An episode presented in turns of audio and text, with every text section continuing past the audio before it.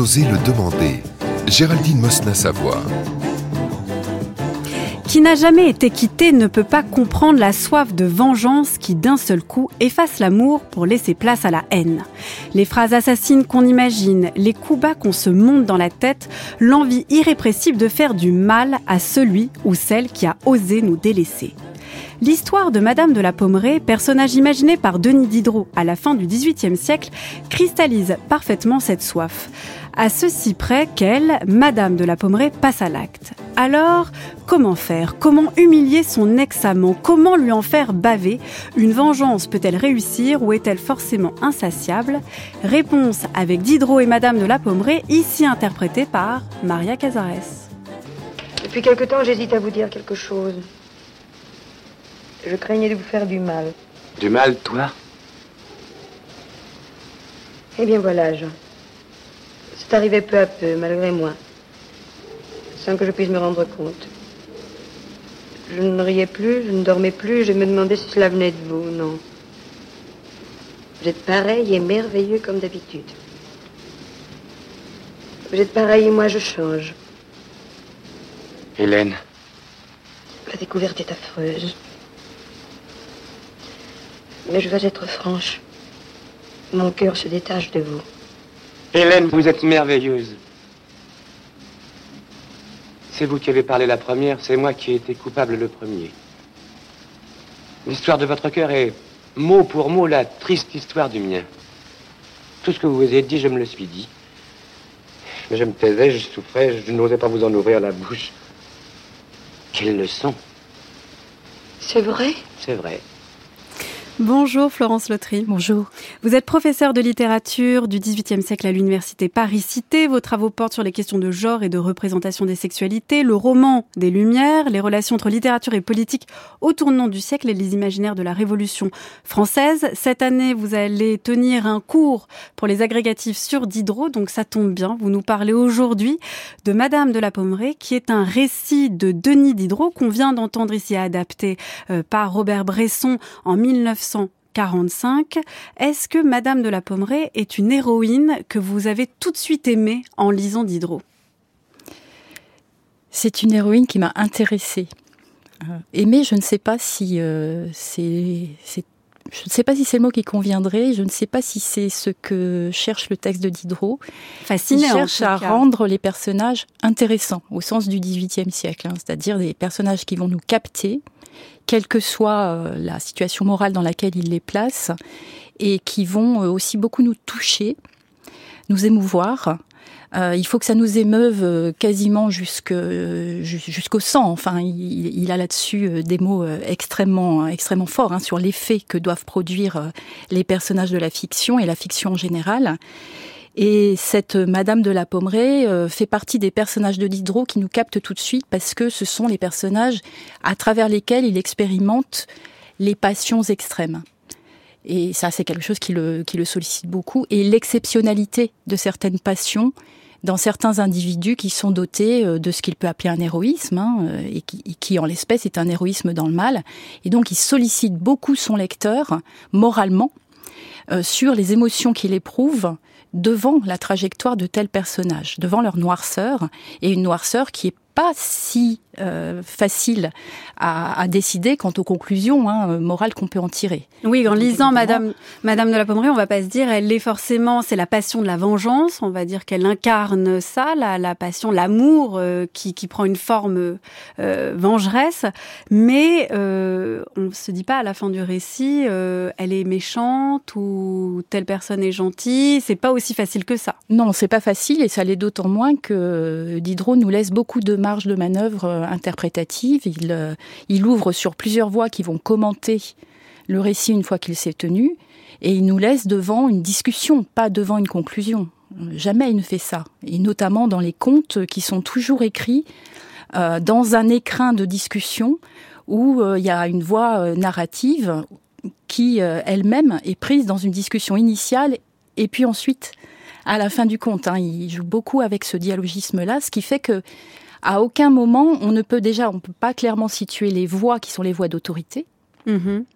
Et puis, à aucun moment non plus, on ne peut se situer euh, clairement par rapport à une déposition ou à une autre, parce qu'il se trouve que l'histoire qui suit, ou les histoires qui suivent, viennent contrarier le schéma de l'histoire qu'on vient de lire de toute façon.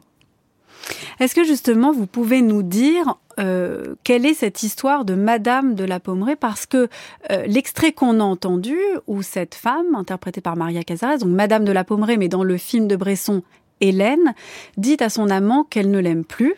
Oui. Son amant dit quelle merveille, on a l'impression que c'est la meilleure rupture du monde, mais en fait c'est beaucoup plus compliqué que ça, puisque Hélène euh, aime encore son amant, mais elle a voulu le pousser à dévoiler ses sentiments parce qu'il était trop lâche pour la quitter. C'est bien ça. C'est ça. Donc elle monte une mystification qui est d'abord une mystification de mots, hein, et on entend merveilleusement bien dans la voix euh, blanche récitante de Casares qu'elle euh, est en train de dire quelque chose qui est à côté de ce mhm. qu'elle éprouve. Et là, c'est tout l'intérêt du, du, film aussi, hein, du cinéma, c'est-à-dire qu'on voit sur le visage de, de, Casares euh, une vie intérieure qui contrarie complètement ce qui est en train de se dire. Donc c'est une ruse du langage pour conduire l'autre, en effet, comme vous le dites euh, très bien, à sortir de sa lâcheté. Et quelque chose qu'on entend aussi très bien dans l'extrait que vous avez diffusé, c'est le moment d'effritement. Lorsque la révélation se fait, hein, c'est vrai, et c'est vrai, mm. euh, est à la fois un constat et une surprise euh, extrême. Donc on est là dans une espèce de vibration, mais qui doit nous toucher beaucoup, hein, parce que vous dites c'est une femme qui se venge, c'est d'abord une femme bafouée. C'est d'abord une femme qui est euh, contrariée dans ce qu'elle pense être la fidélité et une certaine éthique du couple. Donc c'est l'histoire... Une certaine éthique de l'engagement dans le couple. Donc c'est l'histoire assez simple au départ d'une femme qui est euh, qui n'est plus aimée et qui a envie de se venger de ce désamour. Est-ce qu'on peut le dire comme ça ou est-ce que là c'est déjà trop simple? Il manque déjà des éléments, mm. puisque euh, Madame de la Pommeraye s'est engagée euh, avec le marquis des Arcis à la suite d'une d'une longue séduction à laquelle elle a tenu à résister longtemps parce que sa position dans le monde n'était pas celle d'une femme facile mais au contraire euh, d'une femme qui, à l'issue d'un mariage malheureux, je crois qu'il faut le dire tout de suite aussi, parce que c'est la condition des femmes de l'époque, hein, à l'issue d'un mariage malheureux, c'est promis de ne pas retomber dans les ornières d'une possible violence masculine ou d'une asymétrie de rapport dont elle ferait les frais. Donc c'est quelqu'un qui a construit aussi toute une position de femme vertueuse, et c'est cette position qui s'est trouvée ruinée par son engagement, et qui va se retrouver une seconde fois ruinée par le ridicule d'être quitté. Donc il y a aussi cette question mondaine du regard des autres qui, intervient hein, euh, assez fortement dans, euh, dans la position qu'elle, euh, qui est la sienne, qu'elle prend, et qui nous permet aussi de comprendre comment la machination se veut aussi la perte sociale du marquis, pas seulement une perte morale, une perte, une, une épreuve du sentiment, mais bel et bien aussi une épreuve de la flétrissure sociale parce que c'est ce qu'elle vit euh, elle-même. Hein. Donc ce contexte social est très important. L'histoire de Madame de la Pommeraye a connu une postérité euh, étonnante parce que, il faut le dire, euh, cette histoire, elle se trouve au milieu de Jacques le Fataliste, donc qui est un roman euh, de Diderot, mais c'est un récit qui est enchâssé dans ce grand récit et qui est devenu presque autonome, c'est-à-dire qui s'est détaché du livre de Diderot pour être adapté au cinéma. On l'a entendu chez Robert Bresson, on l'entendra tout à l'heure chez Emmanuel Mouret. Pourquoi le succès de ce texte euh, indépendant en fait qui a vécu sa propre vie. Est-ce que c'est l'histoire qu'il raconte qui est particulière? Est-ce que euh, c'est cette histoire de vengeance? Est-ce que c'est le point de vue féminin? Euh, Est-ce que c'est cette histoire de passion? Le ton moraliste mais pas moralisateur de Diderot Qu'est-ce qui se joue dans ce texte? Bah, il y a tous les éléments que vous venez d'énumérer qui sont qui constituent en effet la possible autonomie du texte. Puis il y a le fait que dans la structure générale de Jacques, il y a, c'est une structure capricante hein, où le, le, Jacques et son maître euh, cheminent et puis euh, se racontent des histoires qui sont généralement interrompues d'ailleurs, hein, comme celle-là l'est dans, dans, dans, son contexte. On en parlera certainement mm-hmm. incessamment. Mais cette histoire-là, elle est longue. Elle est au, en plein milieu du roman et elle, elle est moins interrompue que d'autres parce que justement, elle fait l'objet d'une mise en scène de l'intérêt qu'y prennent euh, les Mhm. auditeurs. Et Jacques lui-même, qui n'a qu'une passion, parler, euh, parvient à se taire et à attendre la suite euh, de, de cette histoire, et puis à s'y plonger complètement, à, à exprimer la peur où il est de, de, de, de ce qui va suivre, alors même que lorsque l'histoire commence, on peut dire que les deux auditeurs savent déjà la fin. La fin, c'est le mariage saugrenu. Hein, ça nous a été annoncé avant par l'hôtesse qui dit bah, Je vais vous raconter l'histoire de, ces, de ce gars que vous voyez là dans l'auberge. Alors lui, il a fait un mariage saugrenu. Je m'occupe de mes affaires, je reviens immédiatement et je vous raconte tout ça. C'est donc c'est le marquis des Arcis. c'est ça Voilà, c'est celui qu'on a entendu euh, Voilà. dans l'extrait de, de, de, de Robert Bresson dire euh, quelle merveille cette rupture. Donc c'est son histoire à lui qui est racontée donc par cette hôtesse. Donc euh, Jacques euh, et son maître euh, assistent en fait à son récit, euh, se taisent même pour écouter son récit Alors, dans se cette auberge. taise euh, pas tellement. Hein. Alors ils interviennent, mais ils sont quand même assez curieux de Mais connaître oui, la suite. Ils se, taisent, ils se taisent plus que dans d'autres euh, circonstances. Et disons que quand ils prennent la parole, c'est plus pour en demander encore plus Exactement. ou commenter euh, Exactement. ou alors demander de la boisson. C'est-à-dire que euh, Beaucoup de champagne. beaucoup de alors je, je, je Exclusivement du champagne. voilà et demander encore un coup Oui. euh, pour pour Madame de la Pommeraye ou pour le marquis d'Arcy. Voilà, ils- voilà. le- disons qu'ils entraînent le récit Oui. plutôt qu'ils ne l'interrompent pour le différer. C'est ça. Et euh, ce sont des relances comiques. Donc il y a aussi ce changement de ton qui est très intéressant à lire, qu'on ne peut pas euh, forcément sentir, ou en tout cas qu'on peut difficilement porter à l'écran comme tel. Ça, ça supposerait pas mal de lourdeur hein, de, de, de produire un récit, un récit enchâssé dans, dans Mm. un film. Mais en revanche, euh, ce qui est intéressant, c'est que c'est un récit qui a, dont, dont les premiers lecteurs ont tout de suite perçu le caractère autonome et ce qu'ils allaient pouvoir en faire. L'une des premières réceptions, c'est en Allemagne par Schiller et Goethe Mhm. sont absolument euh, captivés par cette histoire. Et euh, Schiller entreprend de la traduire en allemand. Et elle sera retraduite de l'allemand en français en, en 1793 pour être produite au public. Puis là, évidemment, qu'est-ce qui s'est passé dans l'intervalle? C'est que la traduction lisse euh, le contexte de, de, de la conversation, euh, le contexte de l'hôtesse, et s'intéresse vraiment euh, à, à la linéarité de cette histoire. Alors, on peut dire que ça dénature un peu la poétique même de Jacques le Fataliste, mais c'est parce que euh, il y, y a cet écrin narratif posé au milieu du texte qui est constitué par une figure fascinante de vengeance féminine sur laquelle on peut déposer une, euh, une discussion. Or, là où euh, Diderot laisse les choses ouvertes, le, la traduction puis la retraduction posent des conclusions. Ah oui, donc se permet d'interpréter.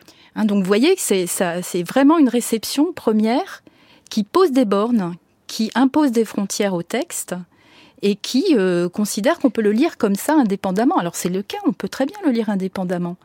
Mais il y manque les éléments de, ce grand tissu d'échanges, de, dialogue, de voyage euh, euh, qui fait de cette histoire aussi un surgissement de personnages parmi un surgissement général de tellement de personnages. Alors, mais quel, quel rôle voulait lui faire jouer Diderot à ce texte euh, au sein de, de Jacques le Fataliste? Est-ce que c'était juste une interruption, un écho? Euh, Est-ce qu'il avait une théorie de la vengeance peut-être à développer ou une Alors, théorie ça l'intéresse, euh, la question de, de la vengeance. Ça fait partie de discussions qu'il a avec des proches, euh, avec euh, l'une l'une de ses l'une de ses maîtresses, Madame de Puisieux, a même écrit un caractère de la de la femme qui se venge. Donc ça, ce sont des espèces de cas. Hein, euh, est-ce qu'une femme peut se venger, etc. Mais je pense surtout que c'est euh, placé là où c'est. C'est une manière de rassembler des fils qui sont dans l'ensemble du roman autour de la figure féminine, autour du féminin. Euh, parce qu'après tout, qu'est-ce que c'est le problème de Jacques et son maître? C'est euh, se raconter leurs amours, savoir à quelles conditions on est Mm. heureux ou pas euh, avec les femmes, à quelles conditions elles sont elles-mêmes heureuses, quand elles souffrent, est-ce qu'on peut savoir qu'elles souffrent? C'est une discussion antécédente hein, dans le texte, euh, et même sur la douleur physique. Toi, Jacques, qui n'es pas une femme, est-ce que tu sais ce que c'est que la douleur de l'enfantement? Et Jacques répond non, mais par comparaison, je, je peux me dire que c'est une grande souffrance, mais bien sûr, je ne suis pas une femme. Alors ce, ce problème-là de ne pas être une femme, c'est un problème de Diderot. Euh, lui-même, qui regrette régulièrement beaucoup de ne pas être une femme pour pas, parce qu'il comprend pas ce qui est à l'intérieur. Mhm. Donc il écrit aussi des récits qui sont autant d'expérimentations pour entrer dans les femmes. Alors dans leur corps parfois et dans leur tête aussi. Donc ce récit, c'est une manière pour Diderot, à travers cette hôtesse, de rentrer dans la tête d'une femme qui a envie de se venger. Et oui, et des femmes, parce que cette hôtesse, c'est une narratrice. Mhm. C'est dans Jacques le Fataliste le moment où une femme raconte une histoire de femme et où elle peut dire aux hommes je raconte comme je veux. Et euh, si vous n'êtes pas content, c'est pareil. Mhm. Euh, moi, cette histoire ne me fait pas peur. Et d'ailleurs, je comprends très bien cette femme, parce que nous, quand on aime, on aime d'une façon qui devrait vous faire honte. Parce qu'ils n'aiment pas bien, parce qu'ils aiment moins bien pas assez, pas profondément, et pas jusqu'au mal inclusivement, pas jusqu'à la vengeance. On vient de parler, Florence Lautry, donc euh, évidemment de Madame de la Pommeraye, qui donne euh, son nom euh, au titre de la nouvelle de, Diderot, à ce texte de Diderot. On a parlé de l'hôtesse, qui narre ce récit à, à, Jacques et son maître. Et puis il y a aussi quand même deux autres femmes dans ce récit qu'on va entendre tout de suite et qui vont être recueillies justement par Madame de la Pommeraye. C'est fini, tout est fini. Qu'est-ce que vous dites? Rien n'est fini, je suis là. Personne ne peut plus rien pour nous. Je tombe à pic, laissez-moi faire. Ma pauvre chérie, il n'y a plus rien à faire. Il y a tout à faire et tout de suite. C'est très simple. Oh. Du calme, du calme. Oh, je n'en peux plus. Écoutez-moi. Vous allez avoir une vie digne de vous, je m'en charge. Quel intérêt pouvez-vous prendre à des femmes comme nous? Cette petite ne peut pas rester dans ce gâchis. Mon rôle est d'intervenir. Il importe d'abord de rompre avec ce désordre et de trouver pour vous et pour Agnès un moyen de vivre moins dangereux. Mais c'est impossible. Agnès, bien entendu, euh, renoncerait à s'exhiber en public. Vous liquidez le reste de vos meubles. Vous fuyez cette maison et les hommes qui l'envahissent. Je vous installe. J'ai des dettes. Je m'en charge. Vous ne verrez plus personne. Les premiers temps seront durs. On nous retrouvera. Si vous ne le voulez pas, on ne vous retrouvera pas. Reprenez votre vrai nom, vos anciennes habitudes, effacez trois ans sur la page de votre vie. Ce n'est pas difficile. Surtout pas de reconnaissance. Je ne vous demande que de suivre mes conseils. Vous êtes un ange. Je suis un ange, Agnès est un ange, nous sommes tous des anges. Obéissez-moi et ne vous mettez pas la figure à l'envers. Vous aurez quitté cette maison demain. Reposez-vous, détendez-vous, dormez. Surtout ne me reconduisez pas. On a retrouvé Maria Cazares sous les traits de Madame de la Pommeraye. Euh, très intéressant, c'est le moment où elle dit nous sommes tous des anges, alors que précisément c'est un plan machiavélique, l'œuvre du mal qu'elle est en train de mettre en place. Effectivement, Madame de la Pommeraye a donc décidé de se venger euh, de son amant, euh, le marquis des Arcis, qui ne veut plus être avec elle et qui ne lui a pas dit, a lâchement rompu, et elle veut lui faire payer en le faisant tomber amoureux d'une femme qu'elle va faire passer pour dévote, mais qui est en fait une prostituée. Dans le film de Bresson, c'est une danseuse de cabaret, mais elle décide de se servir, Madame de la Pommeraye, de ses, de la mère et de la fille, donc les Duquesnois, euh, de les sortir de la misère, de les faire passer pour des de les instrumentaliser pour servir son propre plan. Alors là, il y a quand même une idée de la femme, euh, des femmes, du point de vue féminin chez Diderot, qui est particulièrement paradoxale, parce que se mettre à la place euh, des femmes en imaginant le pire, on se demande s'il veut véritablement essayer de les comprendre ou déjà s'il a un jugement à, émettre alors à ce stade, euh, il n'y a, pas de jugement. Euh, il, y a, simplement euh, le montage de quelque chose de diabolique. Hmm. Mais le texte, ne, il me semble qu'à ce stade du texte, on n'est pas entraîné très très nettement à déjà tirer des conclusions, même intermédiaires, hmm. sur le caractère diabolique des femmes parce que celui qui porte le commentaire de ce point de vue-là, c'est Jacques. Mhm. Mais il y a l'hôtesse qui fait contrepoint, qui lui dit déjà qu'il n'y comprend rien, que, ça n'est pas forcément ça. Il y a le maître qui lui dit attends, ce n'est pas forcément ça. Hein. Donc c'est pour ça que les interruptions sont quand même euh, importantes parce que elles créent une espèce de disjonction dans la lecture où on est euh, dans un récit, une nappe assez inquiétante, hein, une noirceur inquiétante, et puis pof, il y a des petites interventions sur un mode un peu comique qui nous disent à la fois une chose et son contraire. Euh, ce qui, ce qui m'a frappé dans l'extrait que vous venez de passer, c'est le, dépouillement de Bresson euh, qui est tout à fait euh, caractéristique de, son cinéma et qui fait que euh, lorsque le spectateur en arrive à ce moment-là de l'action, il n'est pas en mesure de comprendre exactement de quelle sorte de vengeance il est question. C'est plutôt présenté dans le discours même d'Hélène comme une entreprise de conversion. Et Bresson a plutôt tiré euh, me semble-t-il, le récit vers une interrogation sur la possibilité d'effacer. Alors justement, effacer trois ans de sa vie, c'est facile. Mhm. Mais en fait, non, c'est pas facile d'effacer le moment du mal et de trouver celui de la rédemption. Donc effacer le mal de la vie euh, des jeunes filles, euh, de la jeune fille et de la mère dont elle va se servir, ou le mal qu'a qu'a commis en fait Madame de la Pommeraye, donc Hélène dans le film de Bresson, en cédant en fait aux avances du marquis des Arcis. Oui. Il y a les deux. Il y a les deux. Il y a les deux. Euh, et, surtout, euh, du coup, chez Bresson, qui a fait les anges du péché euh, juste avant, il y, a, il y a une forme d'humour, même citationnel. Oui, nous sommes tous des anges. Il n'y a pas d'ange dans cette histoire.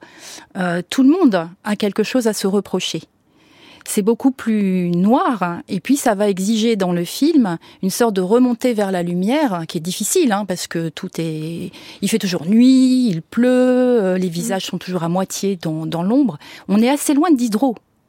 Oui, Diderot est beaucoup plus drôle à lire. C'est-à-dire qu'il y, a un côté beaucoup moins euh, diabolique euh, en fer. C'est ça. Il y a que Jacques pour dire quel diable de femme, c'est Lucifer en personne. Mhm. Est-ce qu'on peut vraiment prendre ça au sérieux dans le, dans le texte? Je ne crois pas.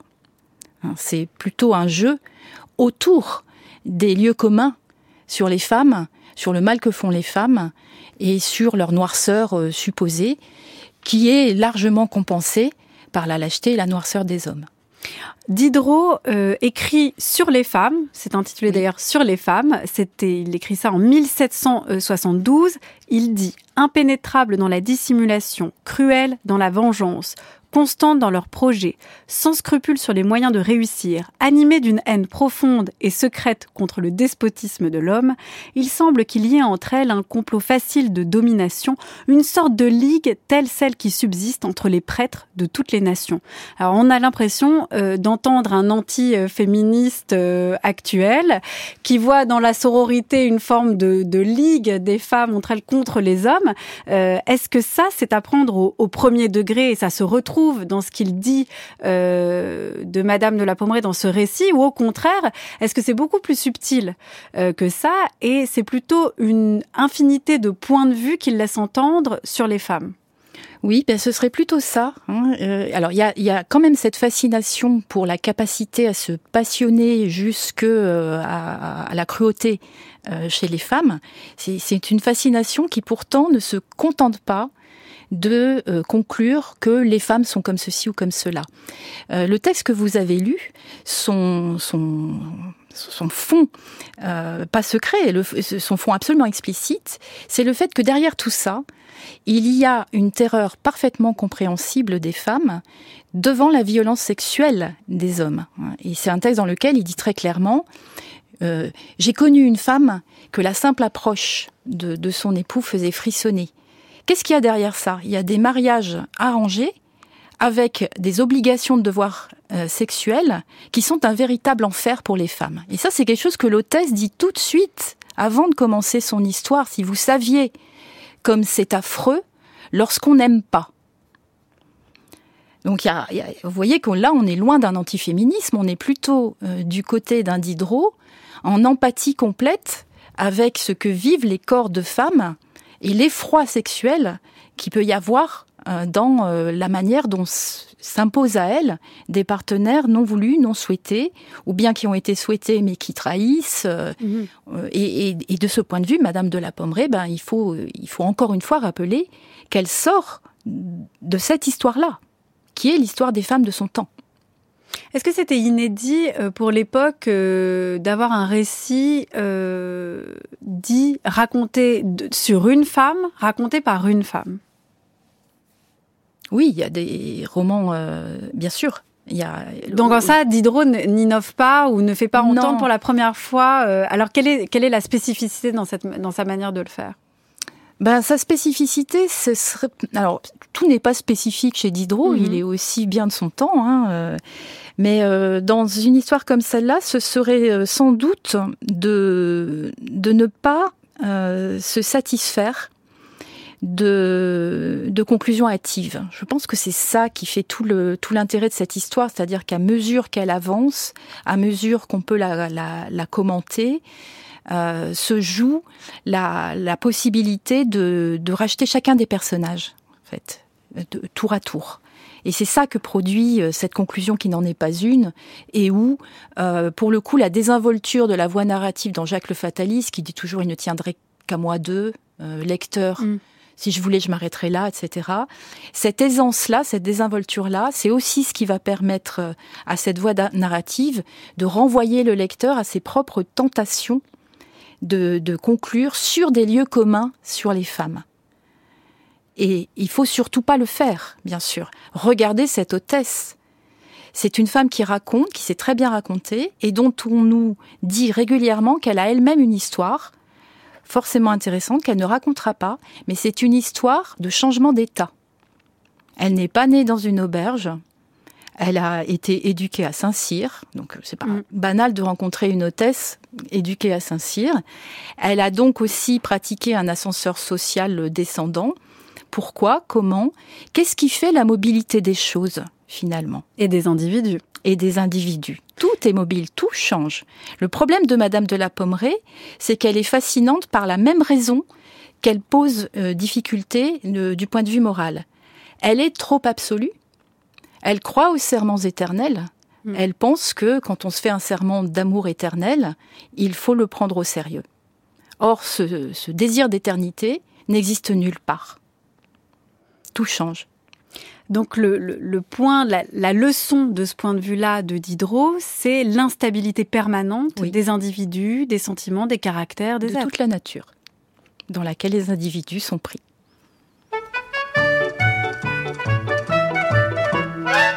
Je te vaincrai car ma patience aura bientôt raison de toi. Je te vaincrai car malgré toi, ton remords sera ma vengeance. Faisant fi de mon éloquence et des mots que tu n'entends pas, je resterai sans faire un pas pour prouver ce qu'est l'évidence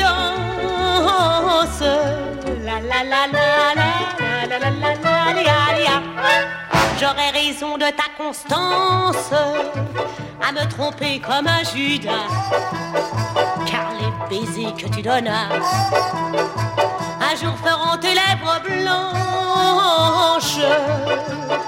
Je te vaincrai par l'assurance des sentiments que j'ai pour toi. Je n'ai point de haine, crois-moi ni méchanceté, ni violence. France Culture, sans oser le demander. Géraldine Mosna savoir. Oh, mon ami, quelle folie De toute façon, votre plan ne tient pas debout. Et pourquoi donc? Pourquoi le marquis s'attacherait-il à cette fille alors qu'il ne s'attache à aucune autre? Parce que le marquis ne résiste pas à ce qui lui résiste. Et si je lui ai inspiré dans le temps des grands sentiments, c'est à proportion de ma résistance. N'avez-vous jamais observé que l'amour grandit quand l'objet de nos voeux nous échappe? Vous semblez bien sûr de vous. Si je vous disais que le marquis vient tous les jours me rendre visite pour s'enquérir l'air de rien de quelques nouvelles que je pourrais avoir de cette fille et de sa mère, je vous avoue que je ne m'attendais pas à ce que le marquis soit une proie si facile. Euh, je crains cependant que votre entreprise soit excessive. Mon entreprise est en deçà de ma douleur et du coup que le marquis m'a porté. Soyez juste. N'étiez-vous pas informé de sa nature inconstante? À quoi nous sert-il d'en vouloir à un homme malhonnête si la nature l'a ainsi fait? Serait-il juste de laisser la malhonnêteté vagabonder à son aise? Ma colère est pleine d'un esprit de justice. Je ne cherche pas une revanche personnelle. Je vois en moi le genre féminin et en lui le genre masculin. Pour rendre justice, notre cœur doit être pur et loin de tout ressentiment. Madame, c'est cette pureté qui m'anime. Si aucune âme juste ne tente de corriger les hommes, comment espérer de meilleure société? Il me semble très peu chrétien que d'espérer la souffrance d'autrui. Oh, ouvrez les yeux, mon ami, sur le genre humain. Seule la douleur peut aider l'esprit à reconnaître ses erreurs. Serait-ce donc euh, par bonté que vous songez à le faire souffrir? Oui.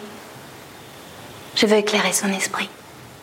Autre ambiance, hein, autre adaptation de Madame de la Pommeraye, cette fois-ci par Emmanuel Mouret, c'est en 2018, avec Cécile de France qui joue Madame de la Pommeraye et Laure Calamy qui joue son amie, sa suivante, à qui elle confie, son plan.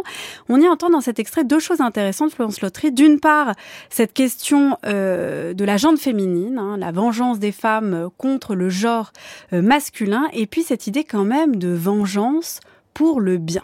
Alors là, euh, c'est quand même une sacrée théorie que nous déploie ici Diderot. Est-ce que c'est aussi clair d'ailleurs dans le texte de Diderot, cette idée quand même que la vengeance a un but et que ce but c'est le bien? Je ne crois pas. Je ne crois pas. Euh, le, texte de Diderot nous engage plutôt sur euh, une réflexion sur le caractère personnel de la vengeance, sur son caractère élitaire, aristocratique, et pas tellement sur la question de l'exemplarité pour le genre humain et pour la guerre des sexes.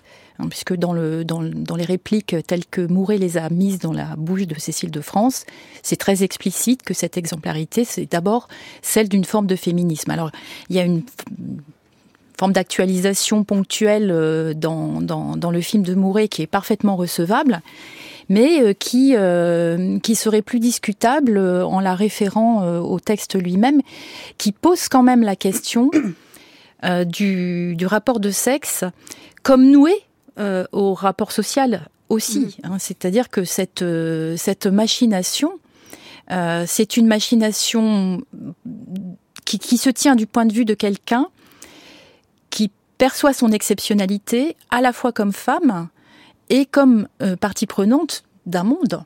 Hmm. Euh, et d'une caste sociale. C'est quelque chose qu'on voit très bien chez Bresson, ça. Euh, c'est cette, cette Hélène qui monte par des ascenseurs et pas par des escaliers, et qui est une grande dame qui est animée par un mépris souverain des créatures qu'elle machine. Ça, c'est quelque chose, c'est une question qui est posée chez Diderot, et qui est posée par cette histoire, et dans la suite, parce que la suite de l'histoire, la suite immédiate, c'est une querelle entre Jacques et son maître sur euh, les hiérarchies sociales. Donc en fait, c'est une histoire de vengeance qui est à la fois une histoire, euh, un drame intérieur, un drame intime, euh, une colère, voilà, d'être d'un amour déçu, et en même temps, c'est véritablement presque quelque chose sur la lutte des classes. Quoi, il y a à la fois la lutte des, des sentiments et une histoire de classe sociale. En tout cas, il y a cette question qui est posée je ne sais pas si on peut parler tout de suite de lutte des classes, mais c'est forcé l'anachronisme. Mais oui. Diderot est un vrai euh, est un est un héritage revendiqué chez les marxistes, mais euh, de, de fait euh, cette question des places sociales mhm. et de la possibilité d'en changer est complètement impliquée dans cette affaire, parce que ce que fait la marquise, c'est qu'elle elle elle compte sur un scénario euh, qui, euh, qui forcément va être un scénario de flétrissure, qui forcément va fonctionner, parce que le marquis appartenant au même monde qu'elle, le déshonneur le frappera autant qu'il la frappe, elle, hmm.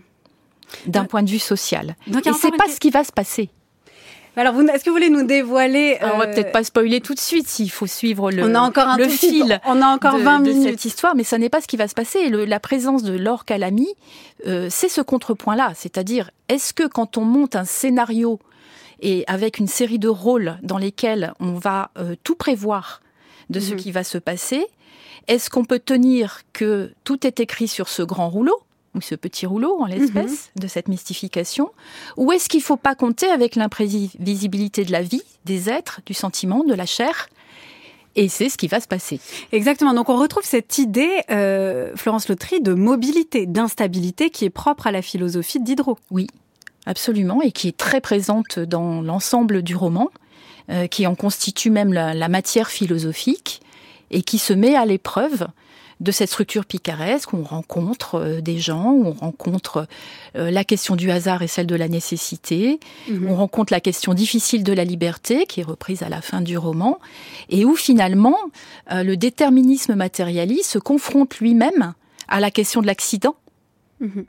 Donc l'accident du sentiment, l'accident de... Et, et- et l'accident même dans la matière, parce qu'après tout, euh, Diderot est un matérialiste moniste. Dans cette unité totale de la matière, nous sommes tous des formes. Nous, nous sommes constitués euh, par une série de formes qui se sont construites de manière nécessaire si on, on suit des enchaînements de la causalité, mais par accident, par accident successif de la matière. C'est la raison pour laquelle Diderot accueille le monstre dans sa philosophie Mhm. matérialiste et il l'accueille aussi dans le monde moral. Je suis un monstre, hein, dit euh, Maria Cazares à un moment dans le film de Bresson. C'est un, très bel hommage à, à Diderot. Euh, ce qui l'intéresse le plus finalement dans toute cette affaire, c'est le caractère euh, soudainement inattendu d'un monstre, mais pas euh, un monstre au sens où il faudrait conclure c'est un monstre moral. Allez, c'est un monstre, on va l'exclure euh, complètement de, de- de notre, de notre univers, et, euh, et il faut absolument euh, Mhm. euh, revenir au bien, à la vertu, etc. Il n'y a pas de vertu ni, ni, de, ni de vice dans la philosophie de Diderot d'une certaine manière, mais en revanche, il y a des accidents qui produisent des êtres qui, constitués du coup autrement que ce à quoi on s'attend, vont produire aussi une histoire euh, différente de celle à, laquelle- à laquelle on peut s'attendre. hein. Donc ça vaut autant pour Madame de la Pommeraye qui était donnée comme sûr. une femme vertueuse, de haute lignée, donc avec euh, quand même des règles, qui, des, un code d'honneur, euh, et qui en fait va céder euh, à une vengeance assoiffée. Et aussi, ça vaut aussi du coup pour le plan qu'elle a dressé dans sa vengeance, c'est ça? Voilà, c'est-à-dire que on, peut toujours se dire que la vie fonctionne comme un plan, Mhm. Mais malheureusement, ce n'est pas, enfin heureusement, ça n'est pas ça. Euh, c'est une série de, rencontres, de bifurcations, de surprises. C'est aussi un lecteur de Marivaux, hein, donc euh, et euh, ces surprises-là, eh bien, elles, participent en quelque sorte aussi du plan et elles sont constitutives d'une forme de liberté paradoxale dans la nécessité. C'est aussi ce qui intéresse quelqu'un qui raconte une histoire. Une histoire, on peut l'apprendre par sa fin, on peut en faire quelque chose qui se déroule depuis sa fin et qui va forcément vers une conclusion. D'où la malice de Diderot de dire Mhm. tout de suite, voilà, il y a un mariage saugrenu à la fin. Mais on peut aussi se dire que dans l'intervalle de ce télos se joue une série de choses complètement inattendues qui doivent nous faire réfléchir nous-mêmes sur notre instabilité. Ce qui veut dire que toute idée de vengeance n'est pas euh, rendue illégitime par Diderot parce qu'elle serait mauvaise, mais parce qu'en fait elle contredit une idée même presque métaphysique qu'il a du monde, à savoir qu'il est proprement instable et que la vengeance, parce que elle veut suivre un programme, suivre une nécessité, finalement, est forcément euh, défie forcément le, enfin fait forcément face au hasard. Oui, et parce que euh, cette, euh, ce despotisme du plan en rejoint un autre, qui est le despotisme de la permanence des sentiments. Dans ce, dans ce, ce, ce code d'honneur auquel se réfère euh, Madame de la Pommeraye, il y a euh, cette, euh, cette hypothèse folle qu'une fois qu'on s'est juré fidélité éternelle, ça doit tenir. Et vous remarquerez que dans le plan qu'elle ourdit, eh finalement, elle a rencontré l'accident, qui est l'inconstance. Eh bien, elle va se servir de cette inconstance même, d'un tempérament, mais pour rebondir sur son péché mignon, qui est le sens aigu, trop aigu, de la prévisibilité des êtres et des circonstances. Il y a une critique aussi en creux euh, de la nécessité, mais en fait aussi de la nécessité telle qu'elle était pensée à l'époque euh, selon euh, une certaine théologie, c'est-à-dire qu'il y a la nécessité de Dieu, la nécessité divine.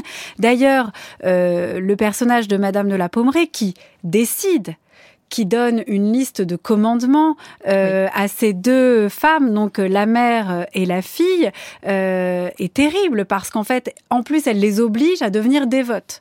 Donc il y a vraiment un, un, une couche, euh, plusieurs couches qui sont euh, ajoutées les unes sur les autres sur cette dimension morale, mais critique à l'égard d'une morale divine et qui se voudrait nécessaire et autoritaire. Absolument, vous avez euh, parfaitement raison. Et ça, ce sont des, des éléments qui, euh, paradoxalement, d'ailleurs, s'effacent un peu euh, dans, dans, dans, les adaptations. Je dis paradoxalement, surtout pour Bresson, que, oui. que, que la question religieuse occupe beaucoup. Enfin, il passe par autre chose. Mais euh, il y a une irrévérence religieuse euh, extrêmement forte dans, le, dans, dans Jacques et dans cette histoire euh, en particulier. C'est-à-dire que Madame de la Pommeraye sans le fagot, euh, presque autant que son libertin d'amant inconstant, hein, puisque dans les, ces fameuses directives qu'elle donne, il y a toute la satire des postures de la dévotion et en effet de euh, la prétention à inscrire la morale dans le monde euh, du, du, point de vue de la religion. Et bien sûr, ce code religieux n'est pas euh, du goût de Diderot, pour lequel il ne peut exister qu'un code social qui lui-même ne vaudra que s'il est capable de répondre aux injonctions du code de la nature. On va écouter, euh, alors non pas le dénouement, alors le dénouement dans le sens où il s'agit du dévoilement de la vengeance euh, de Madame de la Pommeraye euh, face au marquis des Arcis, euh, et on écoutera après la manière dont le marquis des Arcis va euh, réagir en fait à cette à ce dévoilement. Si c'est une farce que vous me jouez tous, elle est fort mal à propos, madame. À propos, vous trouvez Vous aviez acquis une honnête femme, et vous vous en êtes lassé. Cette femme, c'est moi. Par charité, je vous en ai fait épouser une digne de vous. C'est vous qui avez... Si les autres femmes dans ma situation avaient assez d'estime pour elle, elles agiraient comme moi. Et vos semblables seraient moins communs. Mais madame, notre amitié... Quelle amitié Marquis, vos désirs vous occupent tellement que vous ne savez pas regarder dans le cœur des autres, même les plus proches de vous. Vous ne voyez rien de-delà du voile que nous impose la pudeur. Et si l'âme la plus tourmentée vous sourit, vous souriez, sans deviner la détresse qui la dévore. C'était donc une comédie. Qui, rassurez-vous, amusera tout Paris.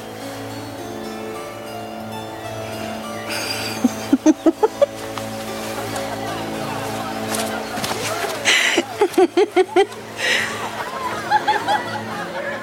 J'adore ce moment en fait euh, de ce film, mais aussi du, du, récit en fait qui est terrible de Diderot quand Madame de la Pommeraye dévoile en fait toute sa manigance, sa mystification au, au marquis, euh, la manière dont Cécile de France rit du malheur euh, euh du marquis interprété par Édouard Baird.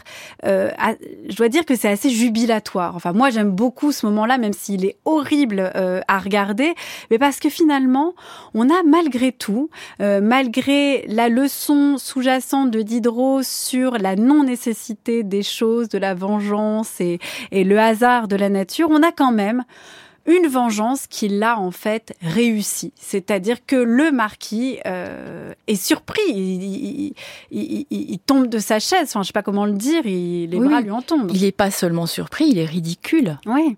Et on n'entend pas que le rire de Cécile de France, on entend euh, les rires derrière, le rire social. C'est l'humiliation, l'humiliation publique. Voilà. Et ça, euh, vous avez raison, la vengeance est réussie temporairement. Alors temporairement. alors est Mais par contre, ce qui est très intéressant aussi, c'est ce qu'elle rappelle euh, pour pour monter une vraie mystification, un persiflage. Il faut trois euh, trois positions. Il faut un persifleur, il faut un persiflé et il faut un public. Euh, ça, ne marche et ça n'est efficace euh, et, ça ne va jusqu'à son terme le plus cruel que s'il y a un public qui rit de celui ou de celle qui est pris dans une situation dont il ne maîtrise rien, dont le texte lui a été donné et dont euh, les paroles qui sont échangées autour d'elle ou de lui ne lui sont jamais perceptibles dans leur double sens.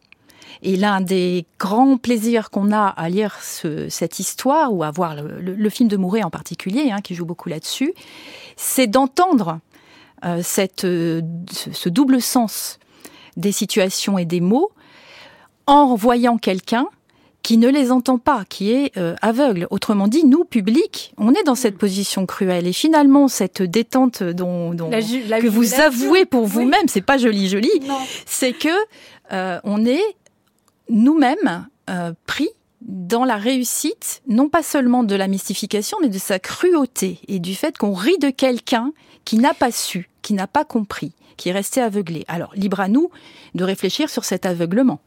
Ou alors, on, jouit d'une sympathie avec euh, Madame de la Pommeraye. Oui, aussi. On, prend plaisir avec elle à la voir prendre sa revanche, elle qui avait euh, perdu sa vertu pour lui, elle qui, qui avait accepté, hein, c'est très bien dit dans le texte de Diderot, qui avait accepté de chuter euh, dans l'échelle sociale pour lui.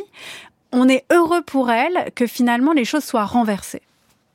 Oui, c'est vrai. C'est un, moment euh, assez agréable, effectivement, euh, face à ce libertin hein, euh, consommé qui ne sait rien faire d'autre qu'être libertin, mais là où on va finir par y arriver. Oui. là où la, l'imprévisibilité arrive et l'ironie, c'est presque une ironie tragique. En tout cas, c'est une ironie dramatique très forte que Diderot nous a ménagée. C'est que le scénario du libertin racheté du libertin qui devient vertueux, finalement va fonctionner contre l'attente même de celle qui a fait semblant de poser cette, euh, visée comme étant, euh, comme étant son objectif. Alors le suspense effectivement a assez duré. Ça, c'était le insoutenable. C'est insoutenable. Le premier dénouement, effectivement, c'était la réussite de cette vengeance. Mais il y a un deuxième dénouement. On les a très peu entendus jusque-là. Il s'agit du dénouement entre le marquis des Arcis et donc euh, la jeune fille euh, du Quénois qui se retrouve alors que lui sait euh, qu'elle a été prostituée et elle comprend qu'elle a été victime d'une machination.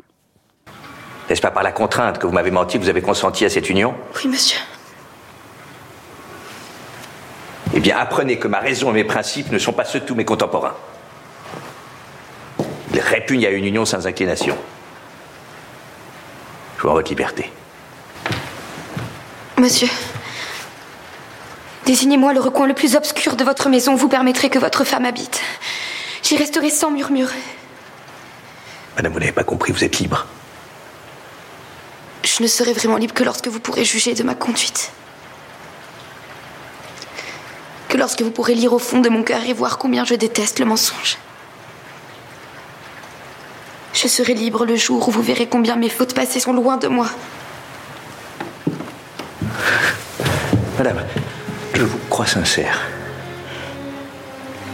Si jamais il est sorti de ma bouche une parole qui vous est humiliée, je m'en réponds, madame. Soyez assurée que plus jamais ma femme n'entendra un mot qui puisse la blesser. Mais je peux me dérober pour jamais à vos yeux. Parlez, j'y vais. Votre bonheur n'est point perdu, vous pouvez m'oublier. Madame, je vous ai pardonné, je vous l'ai dit.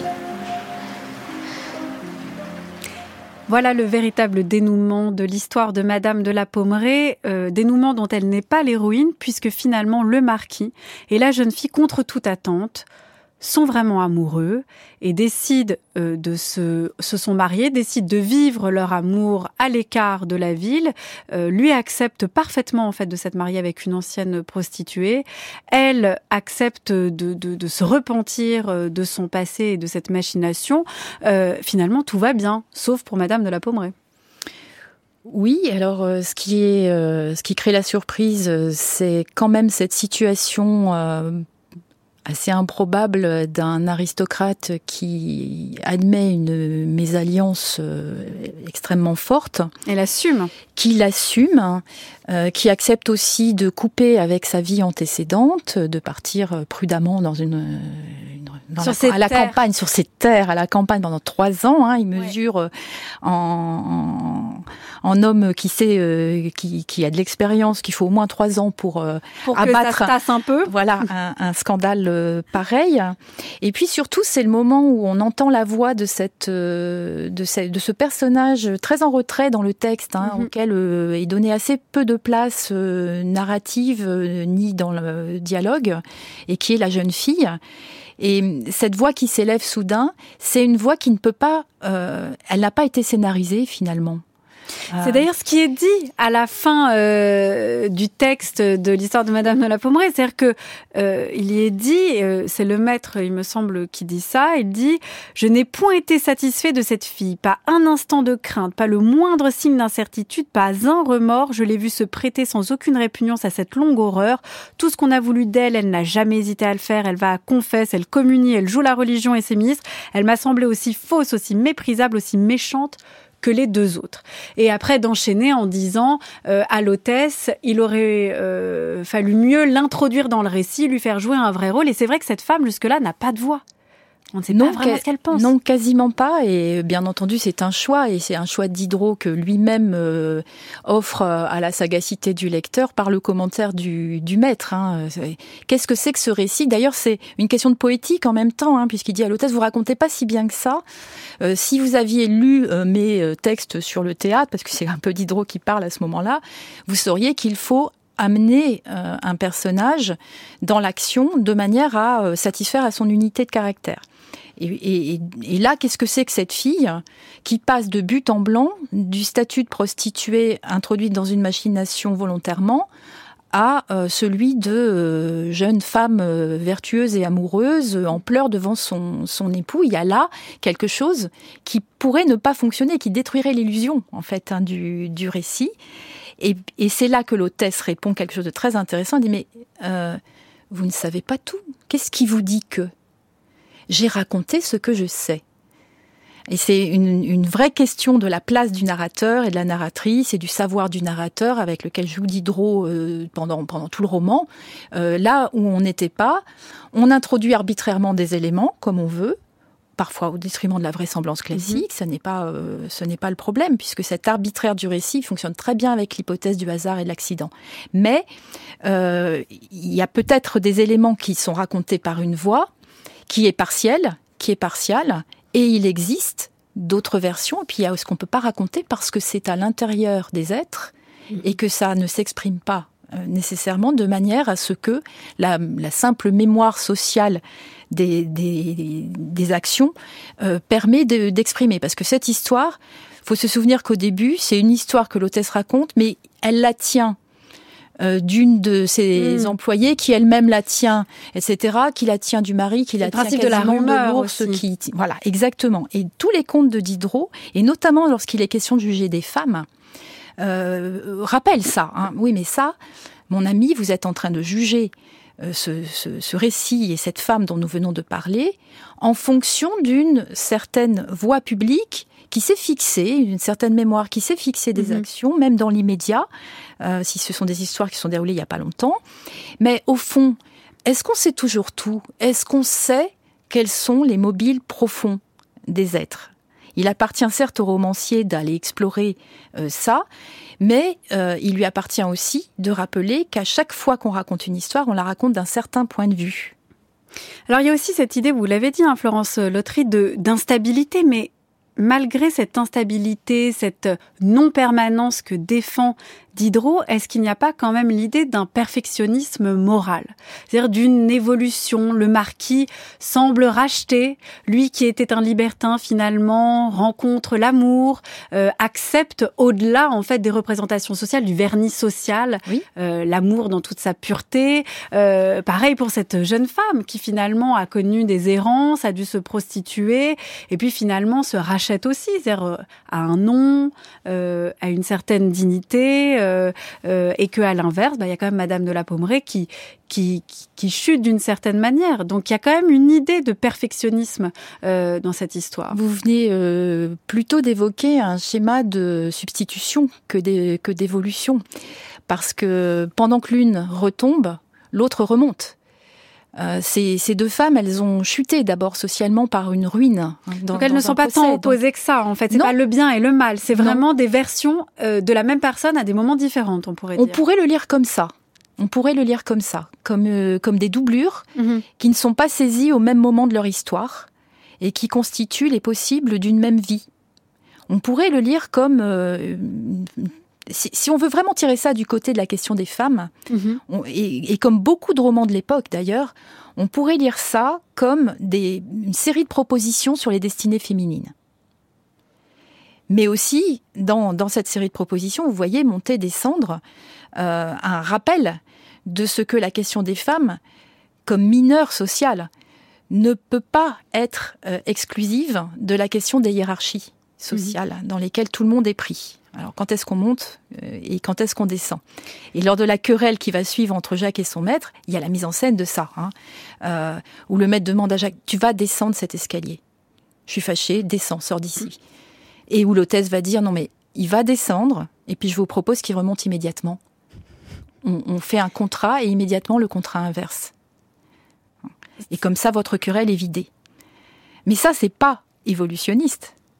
Pas du tout.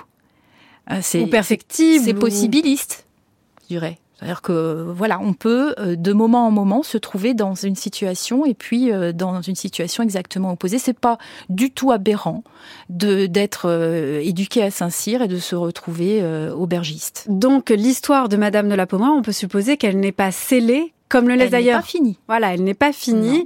Comme le laissent entendre d'ailleurs les deux adaptations euh, au cinéma, parce qu'on a l'impression que c'est terrible, que c'est la fatalité qui s'abat euh, sur euh, dans les deux adaptations sur Madame de la Pommeraye. Mais finalement, ce que nous dit Diderot, c'est que effectivement, Madame de la Pommeraye a peut-être raté sa vengeance, mais qui sait, peut-être rebondira-t-elle euh, dans quelques, dans quelques épisodes, c'est ça? Oui, et puis il y a d'autres propositions de lecture, hein, euh, où le maître euh, qui est si défiant à l'égard de cette jeune fille n'a peut-être pas complètement tort. Qu'est-ce qui nous dit? Que cette histoire va se poursuivre comme ça? Qu'est-ce qui nous dit qu'un libertin revient toujours? Et définitivement, on a déjà eu un échec de ce mm. point de vue-là avec Madame de la Pommeraye. Qu'est-ce qui nous dit que l'histoire va pas se répéter? Rien. Rien ne nous dit ça. Surtout que le début de l'histoire, euh, et on va s'arrêter là-dessus, Florence Letré, c'est que il voit le marquis des Arcis qui maltraite euh, un chien dans une auberge. Oui, c'est pas un personnage très recommandable et qui maltraite les animaux, maltraite assez facilement euh, les humains. C'est aussi une des leçons du texte. Merci beaucoup Florence Letré de nous avoir parlé de cette histoire que j'adore, donc Histoire de Madame de la Pommeraye. Vous pouvez la lire euh, aux éditions Folio Classique. C'est d'ailleurs édité aussi avec l'essai de Diderot sur les femmes. Euh, de vous Florence Letré, on peut lire euh, l'édition dossier présentation de la religieuse de Diderot. C'est aux éditions GF, ça tombe bien parce que c'est à la Greg.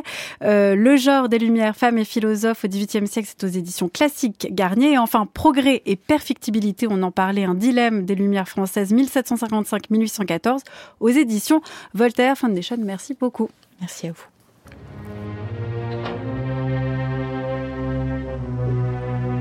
Je me vengerai.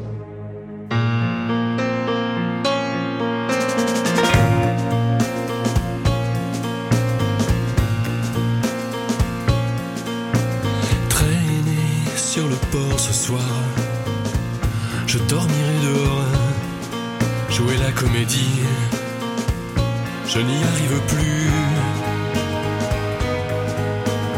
La ville noire s'endort ce soir, je serai sans remords, ta voix ce sera-tu, je ne rentrerai plus,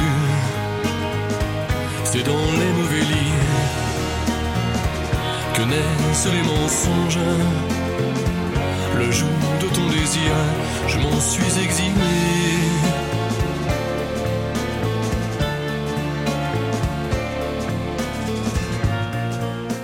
Merci à l'équipe de Sans oser le demander, Anaïs Isbert, Marie-Lise de Saint-Salvi, Gwendoline Troyano, Cyril Marchand et Laure d'Alest. Réalisation Louise André, prise de son Ludovic Auger. On se retrouve aussi sur les réseaux sociaux, Twitter et Instagram, et bien sûr sur le site de France Culture, à la page de Sans oser le demander, ou encore sur l'application Radio France. À demain!